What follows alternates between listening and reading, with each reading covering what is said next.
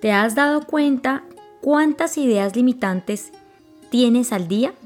Hola a todos y bienvenidos a Descomplícate. Mi nombre es Angie Pérez y hoy vamos a hablar sobre esas ideas limitantes que hemos creado a través del tiempo, que vienen de esas creencias de nuestros padres, del colegio, del gobierno, de la institución de salud, que no nos han permitido avanzar y por tanto ha creado en nosotros unas barreras que han sido construidas por nosotros mismos. Así que antes de empezar a construir absolutamente todo este audio, me gustaría hacerte una reflexión. ¿Tú te has dado cuenta o crees tú que es posible pensar diferente? ¿Te has dado cuenta del lenguaje que constantemente utilizas en la forma en que expresas aquello que deseas? ¿Y crees tú que eres el creador de tu propia realidad? Pues bueno, estas son preguntas que nos ayudan a pensar si nosotros somos los dueños de nuestra propia vida o no. Y de alguna manera yo sé que a todas estas preguntas tú me dirás que sí. Pues a partir de nuestra realidad, de la forma como nosotros pensamos y en lo que creemos, es lo que creamos. Porque básicamente donde nosotros ponemos el ojo es ahí donde siempre tenemos nuestra mirada. Y por tanto, estas formas de creer en algo vienen de aquellas instituciones que nos han demostrado una forma correcta para guiar nuestra vida, demostrándonos que de la única manera que podemos llegar al éxito o sentirnos cómodos con nuestra propia vida es no fracasar, sino por el contrario, sentirnos exitosos para poder lograr aquello que tanto anhelamos todos como seres humanos, que es la alegría, juntando éxito con la alegría. Pero es realmente una opción únicamente sentirse exitoso. ¿Qué es eso de sentirse exitoso? Esto es una pregunta que muy poco nos hacemos, pero al final todos queremos llegar hacia esa meta. Esa meta que no sabemos lo que significa ni mucho menos sabemos cómo trazarla, pero entendemos y tenemos muy claro en nuestra cabecita que hacia allá tenemos que llegar. El éxito es la única posibilidad que tú puedes obtener para sentirte a gusto, porque si tú llegas a fracasar, entonces eres una persona que no se adapta a la sociedad, pues no has cumplido con los requisitos que estas instituciones te han instaurado. Esto no es bueno ni malo pensarlo, pero desafortunadamente es la manera como nos han criado a nosotros y está totalmente perfecto.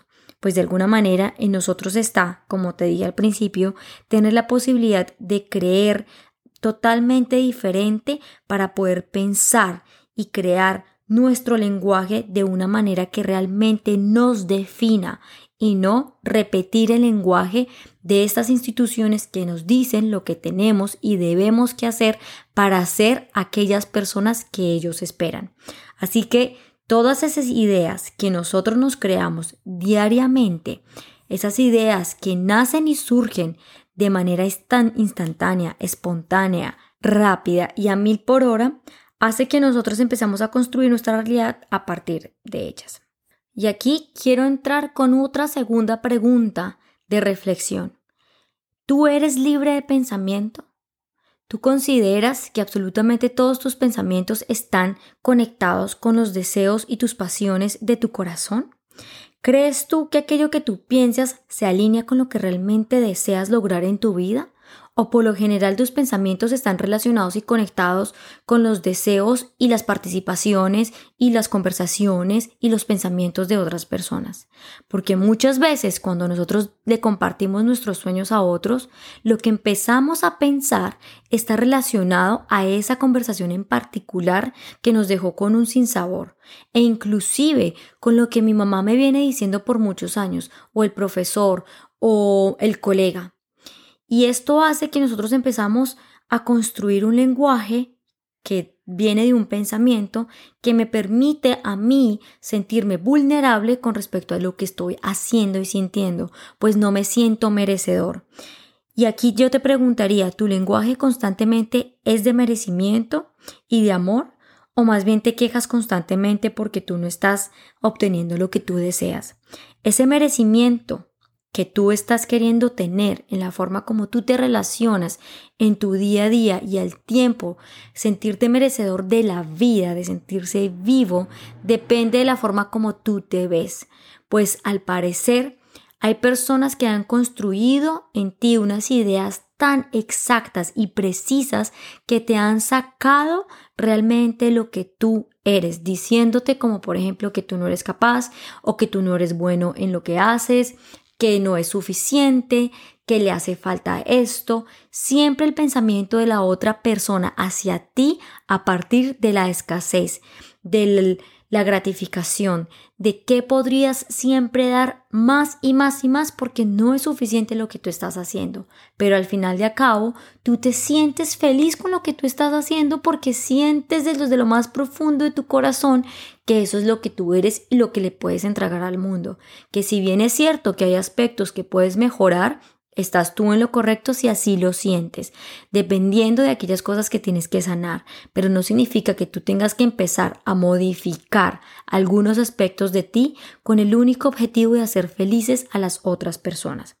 Así que nosotros no estamos obligados a hacer absolutamente nada, ni mucho menos tenemos que lograr lo que ellos esperan, sino que simplemente tenemos que conectarnos con lo que se alinea con nuestros deseos propios para así entregar al mundo lo que estamos hechos.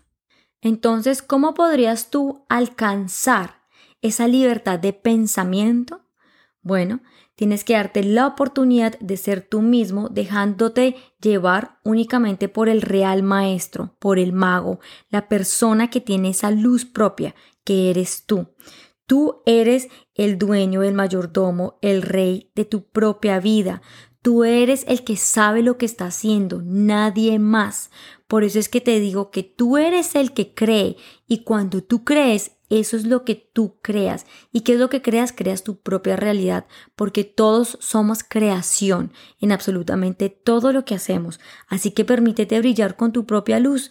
No trates de encajar, sino simplemente entender qué es lo que los otros dicen para poder así aceptarlo y abrazarlo y dejarlo fluir. No tienes que ni dar explicaciones ni cambiar absolutamente nada de ti. Simplemente permítete ser tú contigo mismo.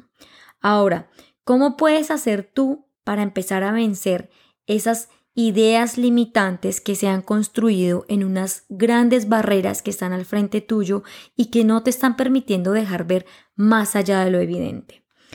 Esto lo puedes lograr por medio de la autoobservación y el autoconocimiento. Tú sabes que yo soy muy partidaria de la forma en cómo nosotros empezamos a ver nuestra vida primero hacia nosotros para luego compartírselo hacia las demás personas.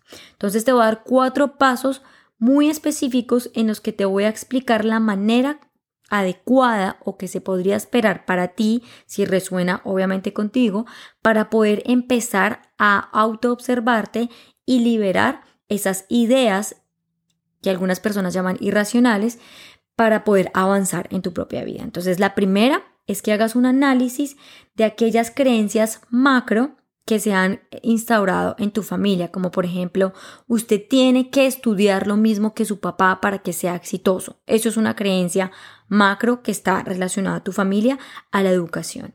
O con el tema de la religión, usted tiene que ir a la iglesia estos días para que usted sea una persona recta y digna. Otra idea irracional que es, por ejemplo, en mi caso, eh, Angie, usted tiene que trabajar en la empresa de su papá, porque si no, entonces no va a lograr lo que usted desea. Estas ideas macro que vienen de la institución familiar hace que tú derives unas ideas micro que van a parecer algo así como que si yo no voy a la iglesia entonces no soy una buena persona, me va a caer el mal, no voy a ser suficiente, si no trabajo en la empresa de mi papá entonces no voy a ser exitoso, no voy a lograr mis sueños, no voy a poder tener un valor adquisitivo en aquello que yo hago. Y si yo no hago lo que los otros esperan, entonces no estoy feliz conmigo mismo. E inclusive otras ideas que en este análisis cabería y es importante también analizar y son aquellas eh, conversaciones que nos han dicho cuando nosotros somos pequeños, como tú no eres bueno pintando, tú no eres bueno cantando, tú no sabes bailar, lo haces muy feo, eso así no está de una manera correcta. Y todas esas ideas han construido en nosotros un ser que realmente se ha olvidado y que de alguna manera hemos dejado a un lado y hemos empezado a construir una persona que no nos caracteriza y por tanto no es lo que somos. Entonces, el hacer el análisis de poder recolectar estas ideas sin tener que juzgar ni justificar nada, sino simplemente escribirlas, te va a ayudar a ti a entender algunos aspectos de tu vida. Para luego pasar al segundo paso y es empezar a reconocer por qué esas ideas han llegado a tu vida y qué es lo que te van a enseñar para que te puedan fortalecer. Y es poner en una balanza y decir, ¿qué me aporta esta idea a mí para ser mejor persona? ¿Cómo puedo yo convertir este diálogo de mi papá, en mi caso, que me dice, si tú no trabajas en mi empresa, entonces tú no vas a ser tan exitosa? ¿Y qué pasa si yo digo, por ejemplo, hago, la reconozco, la acepto, la entiendo, sí, es la idea de mi papá, es su forma como fue criado y él considera que esa es la manera correcta? Pero ¿qué pasaría si yo dijera como que la, acepto, la abrazo? Pero entonces en esta oportunidad yo me daría la, la grandeza de decir, pues eh, la, la entiendo, la acepto, pero papi, yo elijo estudiar psicología y ser hacer mi propio negocio y ser yo misma para poder entregar al mundo aquello lo que yo estoy hecha porque siento que esto es lo que me predomina. Ahora, yo puedo tomar tu empresa como un referente para mi futuro en crear posibles empresas que estén relacionadas con el crecimiento del ser humano. ¿Ves?